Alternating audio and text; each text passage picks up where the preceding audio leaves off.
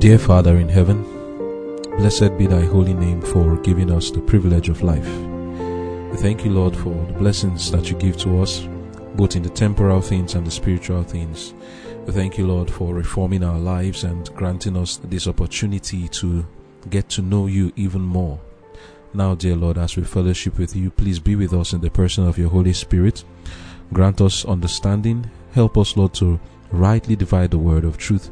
May our love for holy things and spiritual things grow more and more. Grant me the grace, Lord, that I may speak words that will be a blessing to your children who are listening, that we all may be strengthened and edified, preparing for your coming. In Jesus' name I've prayed. Amen.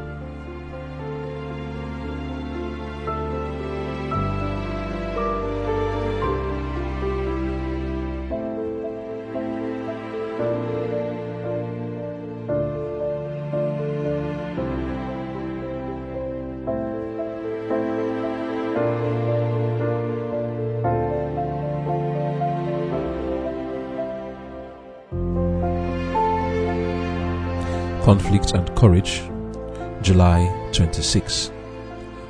Overwhelmed by discouragement. And he requested for himself that he might die, and said, It is enough. Now, O Lord, take away my life, for I am not better than my fathers. 1 Kings chapter 19, verse 4.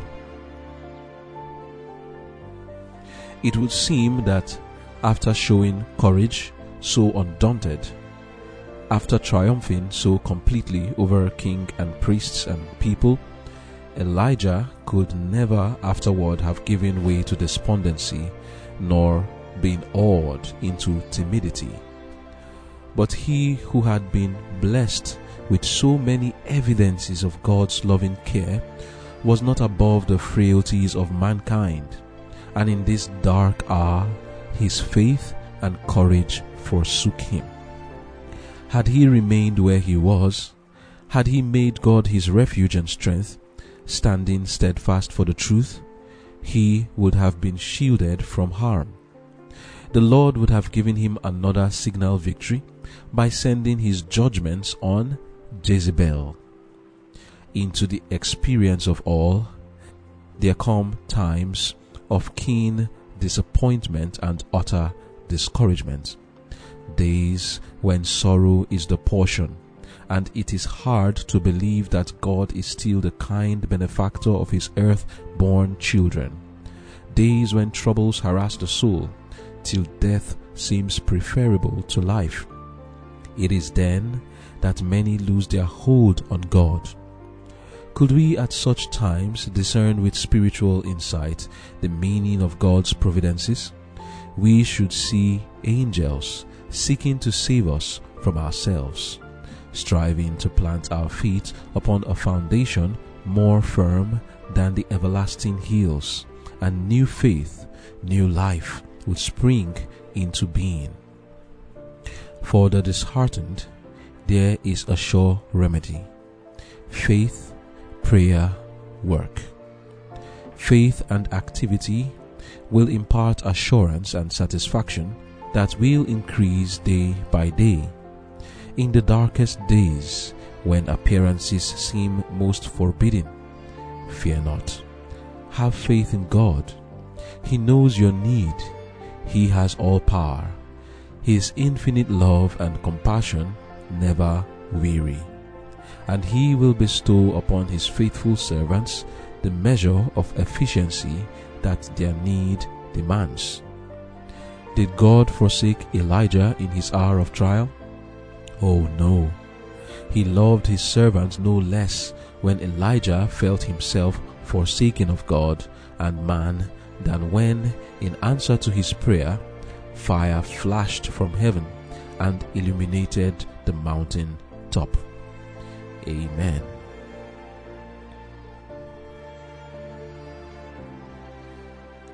The title of our devotion for today is Overwhelmed by Discouragement.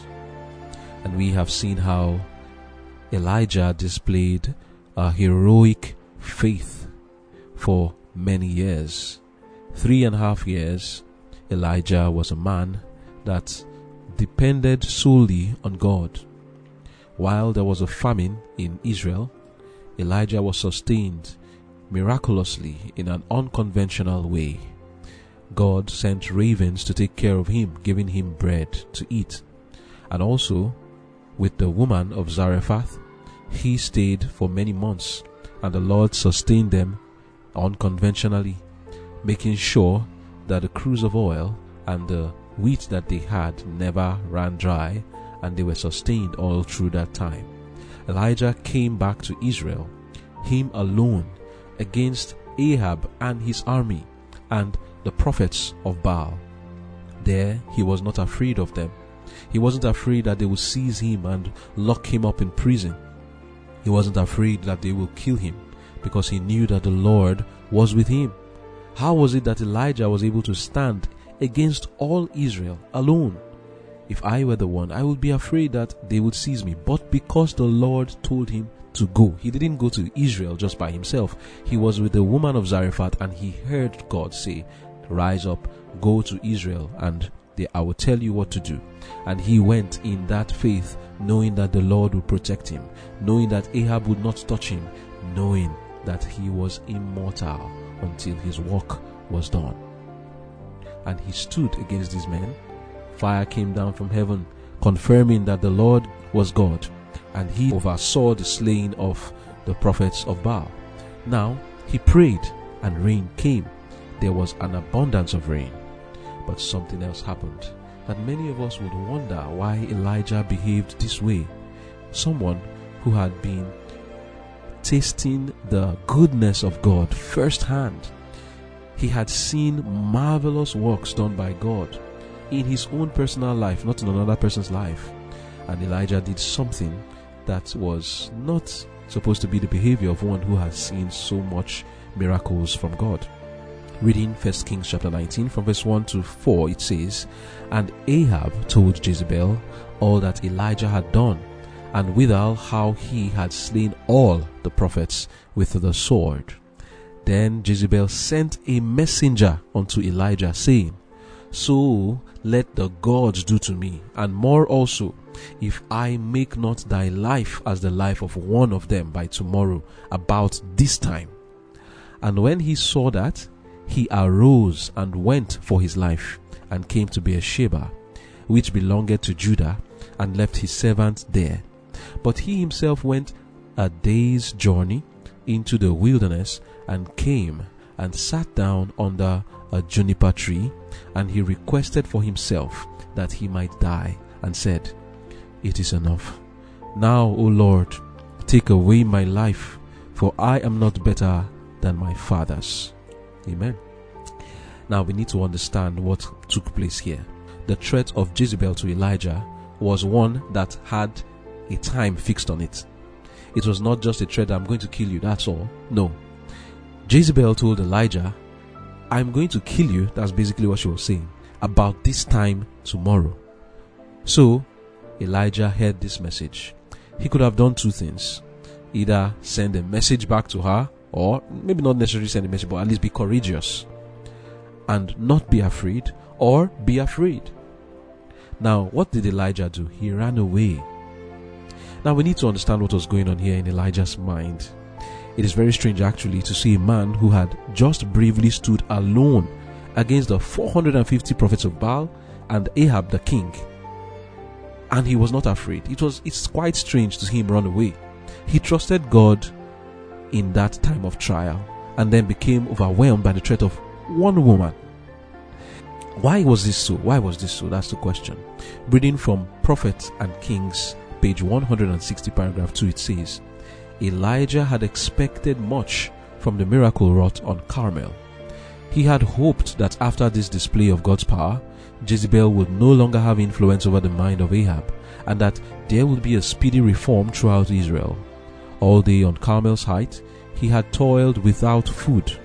Yet, when he guided the chariot of Ahab to get to the gate of Jezreel, his courage was strong, despite the physical strain under which he had labored.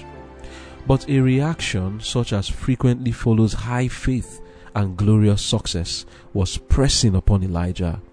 He feared that the reformation begun on Carmel might not be lasting, and depression seized him. He had been exalted to Pisgah's top. Now he was in the valley. While under the inspiration of the Almighty, he had stood the severest trial of faith. But in this time of discouragement, with Jezebel's threat sounding in his ears and Satan still apparently prevailing through the plotting of this wicked woman, he lost his hold on God. He had been exalted above measure, and the reaction was tremendous. Forgetting God, Elijah fled on and on until he found himself in a dreary waste alone. Utterly wearied, he sat down to rest under a juniper tree, and sitting there, he requested for himself that he might die. It is enough now, O Lord, he said. Take away my life, for I am not better than my fathers. A fugitive, far from the dwelling places of men, his spirits crushed by bitter disappointment, he desired never again to look upon the face of man. At last, utterly exhausted, he fell asleep. End of quote. What is it that made this a very discouraging and bad time for Elijah?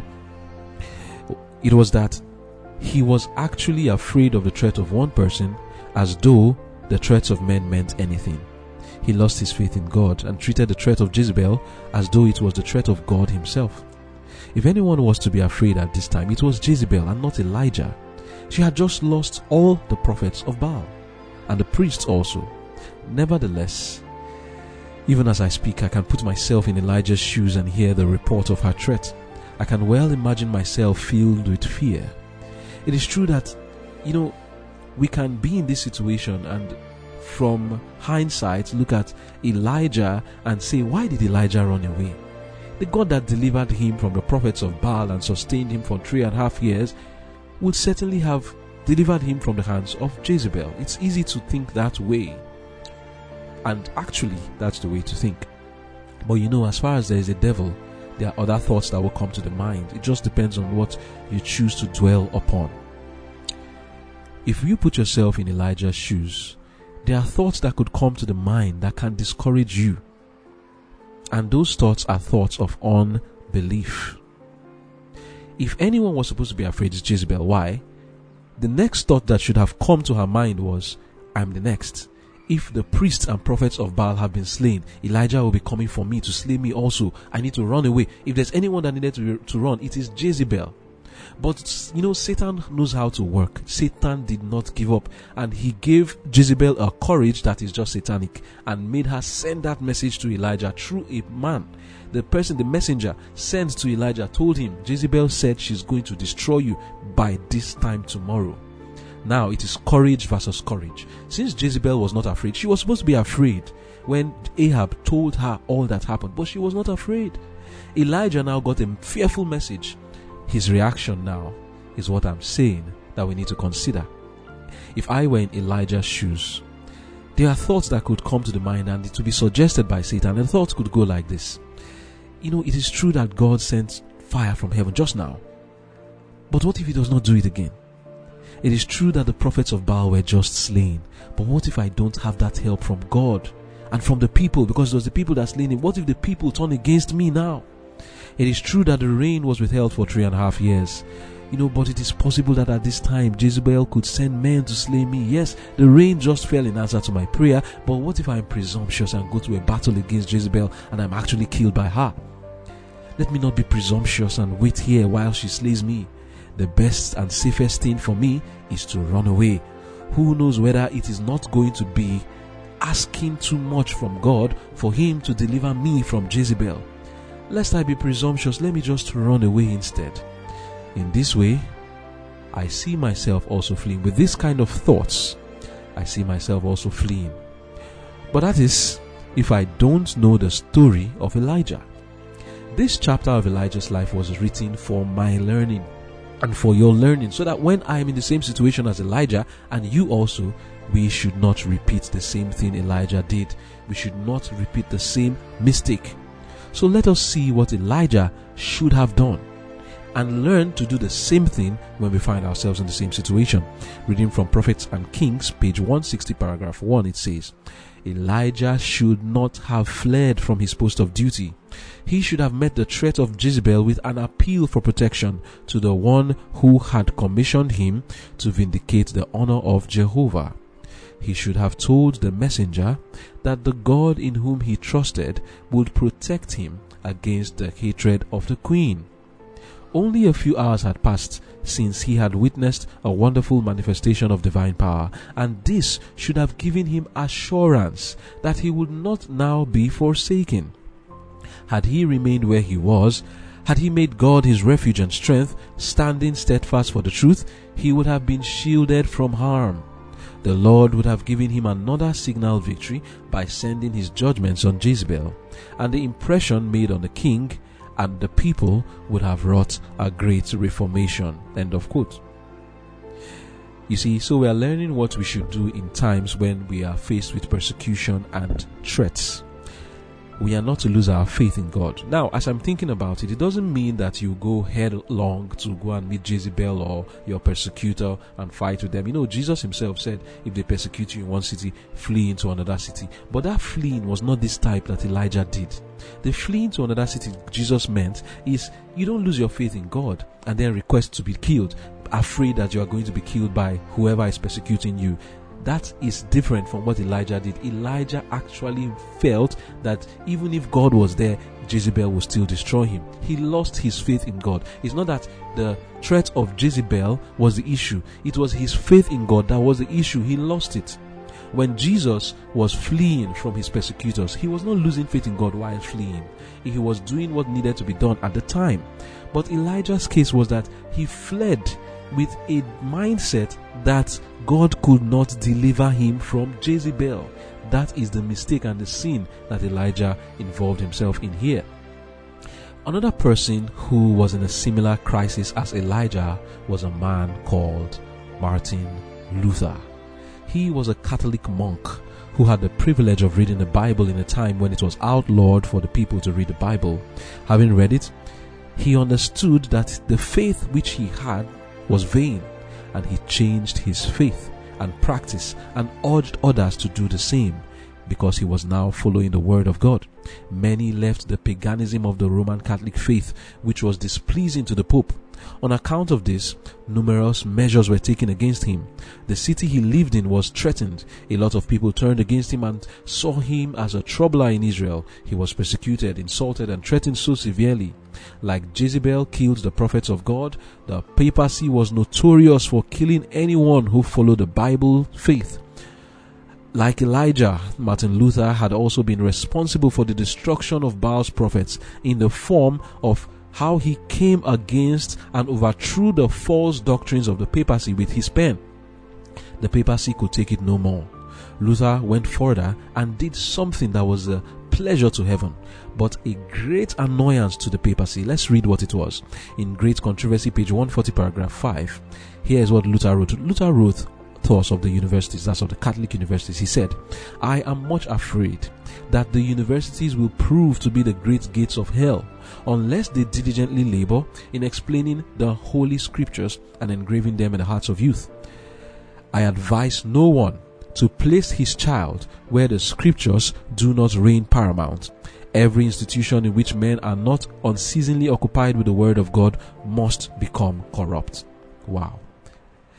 What followed it says, This appeal was rapidly circulated. So um, Luther made an appeal. Take your people away from these Catholic universities because it is the gates of hell. What happened? He says this appeal was rapidly circulated throughout Germany and exerted a powerful influence upon the people.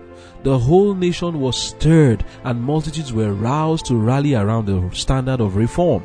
Luther's opponents, burning with a desire for revenge, urged the Pope to take decisive measures against him.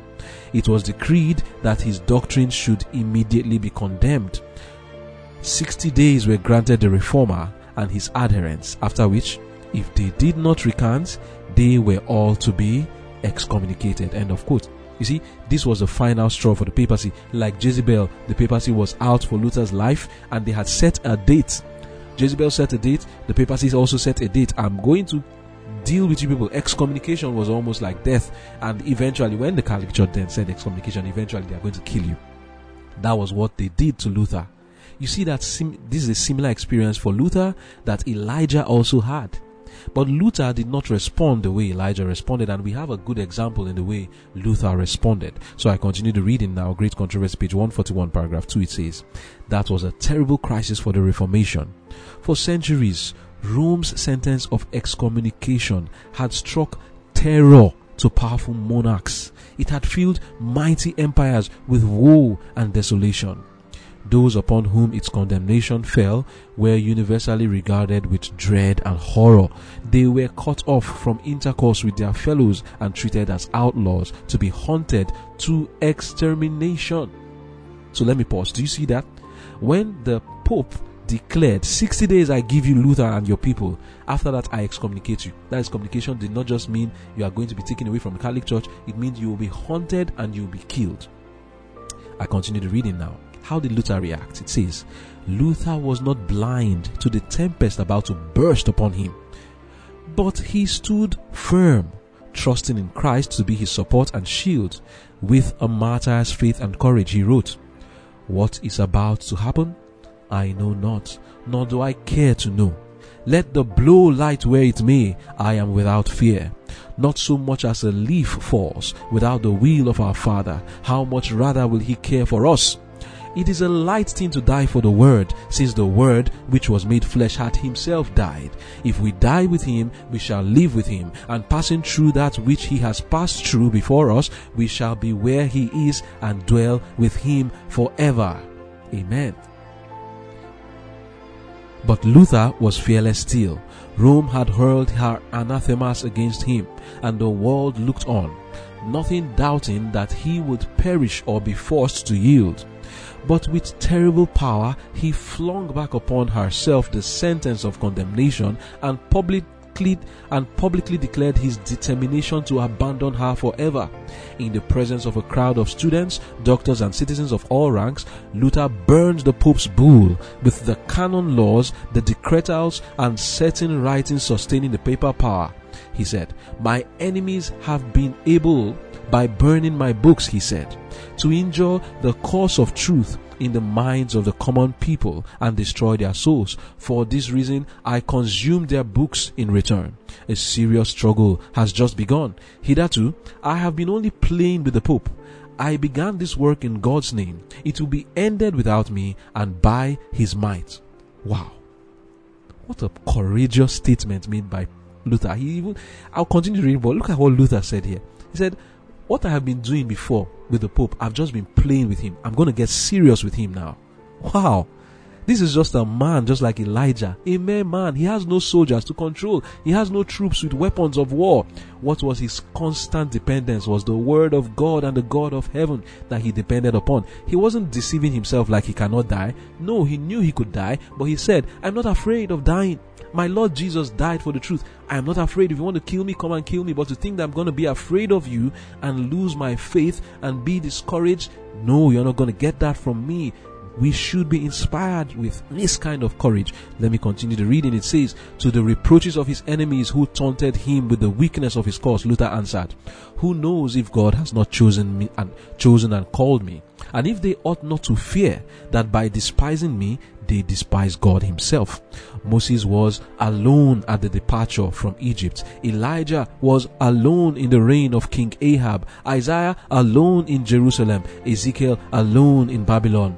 God never selected as a prophet either the high priest or any other great personage, but ordinarily he chose low and despised men.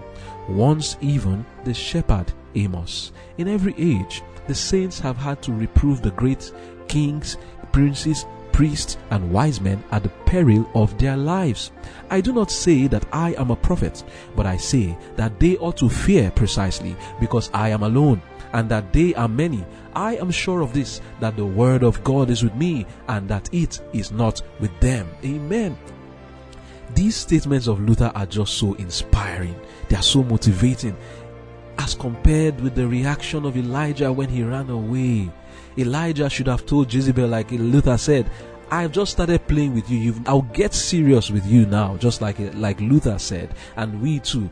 We don't say these things because we are not thinking that we can die. We can die when we stand for the truth, but that doesn't mean that we become afraid.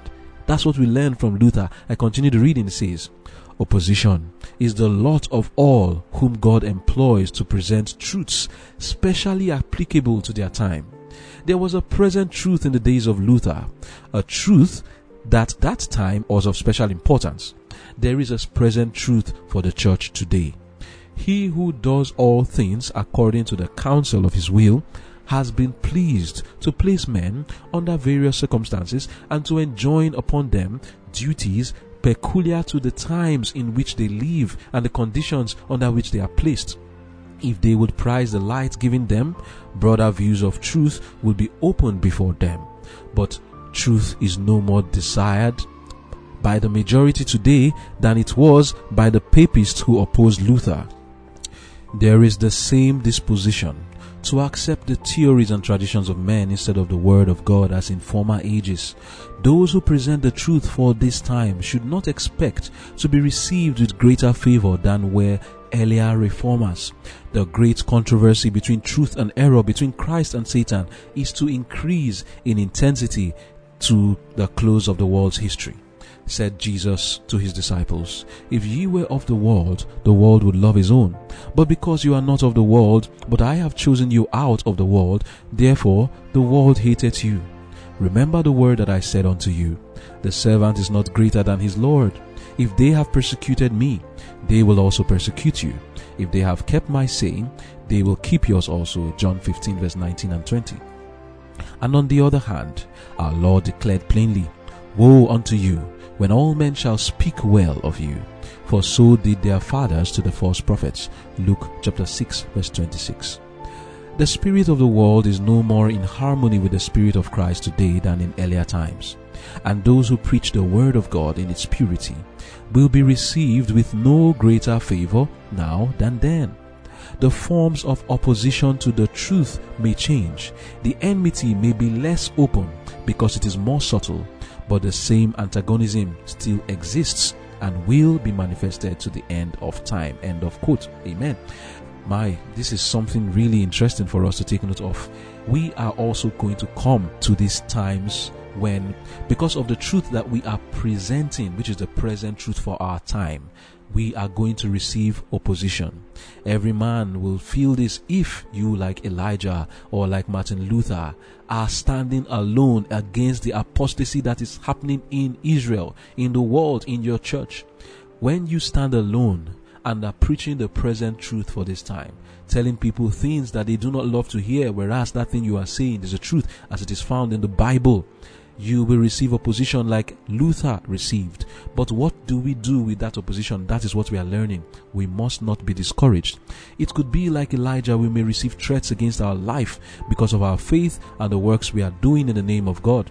We need to learn that in such times we can depend on God in prayer and have more faith reading from Great Controversy, page 608, paragraph 2, to give us a picture of what is coming before us. Prepare because this is coming for you. If you are among those who are like Elijah and like Luther, preaching the present truth for this time, the commandments of God and the faith of Jesus, urging people to keep the commandments. If you are among those, get ready because you need to have a faith that will be able to withstand opposition. Great Controversy, page 608, paragraph 2 and downward says, as the storm approaches. A large class who have professed faith in the third angel's message but have not been sanctified through obedience to the truth abandon their position and join the ranks of the opposition. I hope that's not us.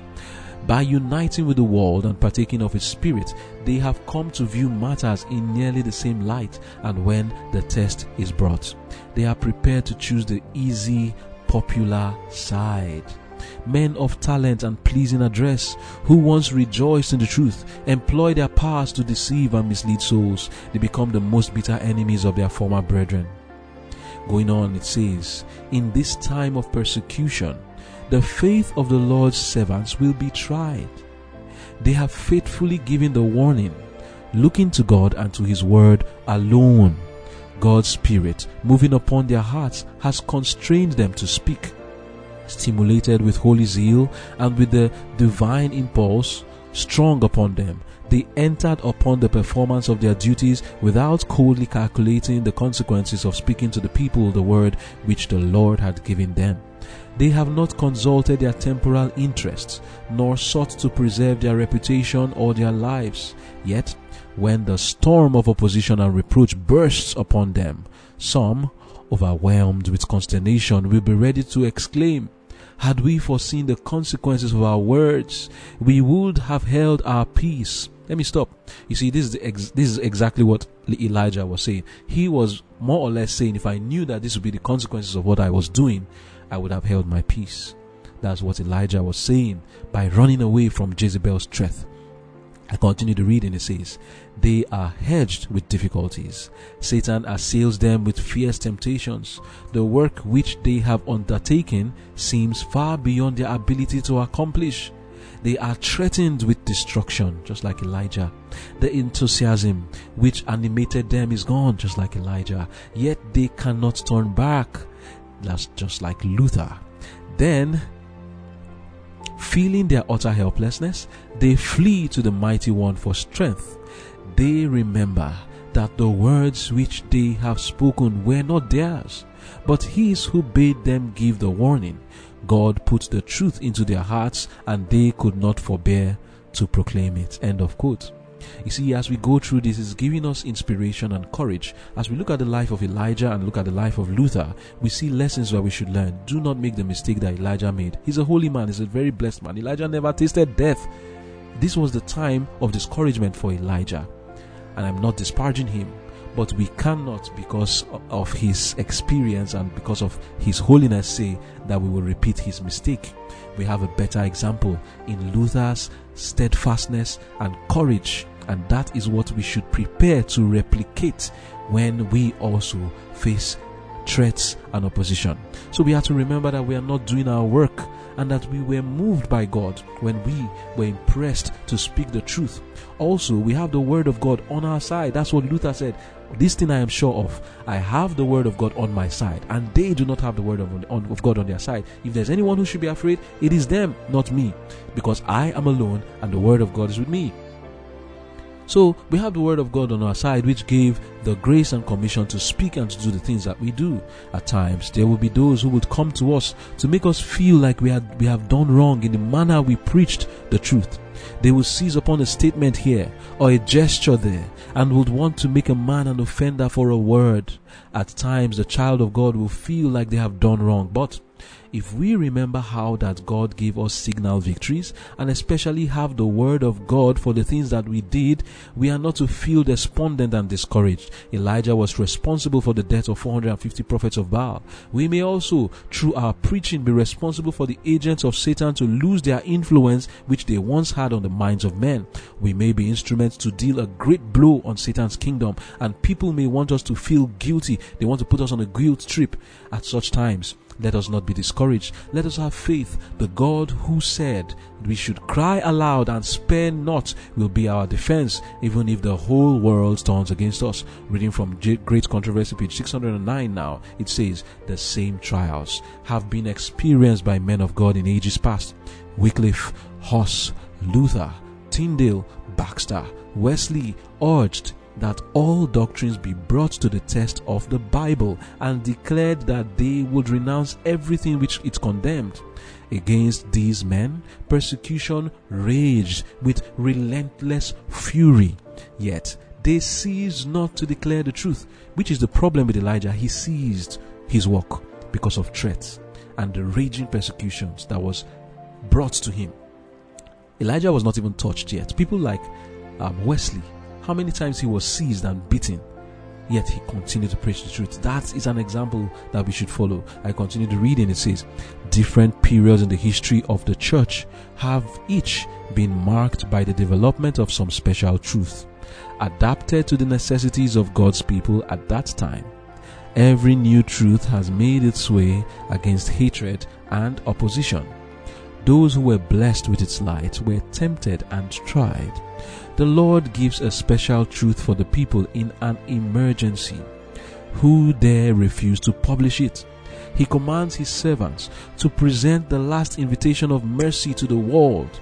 They cannot remain silent except at the peril of their souls. Christ's ambassadors have nothing to do with consequences. I take that again. Christ's ambassadors have nothing to do with consequences. They must perform their duty and leave the results with God. Amen. And I hope that that sinks in well into my mind and into your mind. That we should not bother ourselves with consequences. We should rather just think about doing the truth alone. Forget about the threats, forget about what people are going to do. Remember that we are immortal until our work is done. They may kill, but yet we have done our work. We are not to manifest unbelief or fear or discouragement, but rather we are to stand courageous even till we die. Continuing page 610, paragraph 3, it says, But so long as Jesus remains man's intercessor in the sanctuary above, the restraining influence of the Holy Spirit is felt by the rulers and people. It still controls to some extent the laws of the land. Were it not for these laws, the condition of the world would be much worse than it is now. While many of our rulers are active agents of Satan, God also has his agents among the leading men of the nation. The enemy moves upon his servants to propose measures that will greatly impede the work of God. But statesmen who fear the Lord are influenced by holy angels to oppose such propositions with unanswerable arguments. Thus, a few men will hold in check a powerful The opposition of the enemies of truth will be restrained that the third angel's message may do its work. When the final warning shall be given, it will arrest the attention of these leading men through whom the Lord is now working, and some of them will accept it, will accept it, and will stand with the people of God through the time of trouble. Amen. End of quote. Do you see now that the courage of God's people is very important and useful for the conversion of other men who are not as knowledgeable as God's people. Because these men, God is using them in the Senate, in the House of Reps, to make sure that the laws that are made are favoring God's people. We need, we need to learn from this lesson of Luther to have the courage and firmness that is needed for the opposition that is about to rage upon us very soon. My brothers and sisters, I cannot say it, say it any better than what I have just read. Let us learn and be inspired today. No matter the threat that comes against you, remember that our Lord Jesus died for the truth. So it is not a big thing for me also to die for the truth. It is a privilege, in fact, it is an honor so, whoever is threatening to take my life or your life because we are standing for the truth, whoever is threatening to lo- make you lose your job because you are standing for the truth, do not be afraid. Don't cave in. Don't run away. Stand firmly for the truth. Be polite. Be courteous. Be kind. Be loving. But no way should you manifest unbelief or change your beliefs or faith because of the threats of men.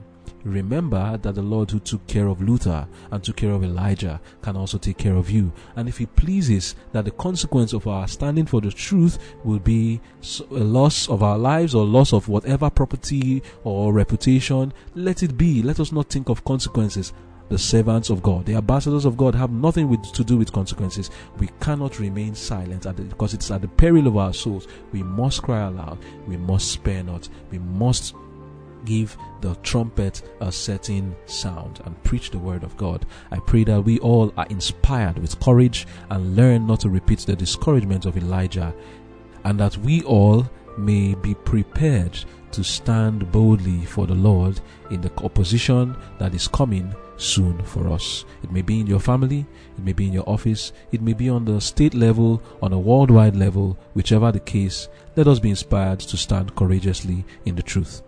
Let us pray. Dear Father in heaven, thank you, Lord, for these lessons that we have just gone through now. I pray that you will inspire us with courage, with zeal, and firmness, that we will not quake and our knees will not knock at the threats of men.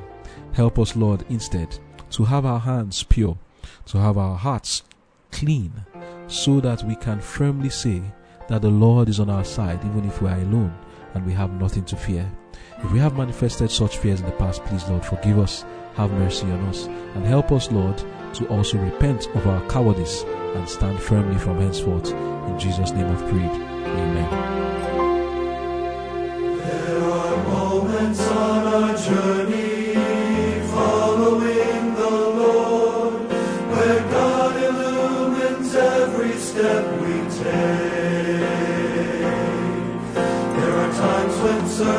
circumstances make perfect sense to us as we try to understand each move he makes.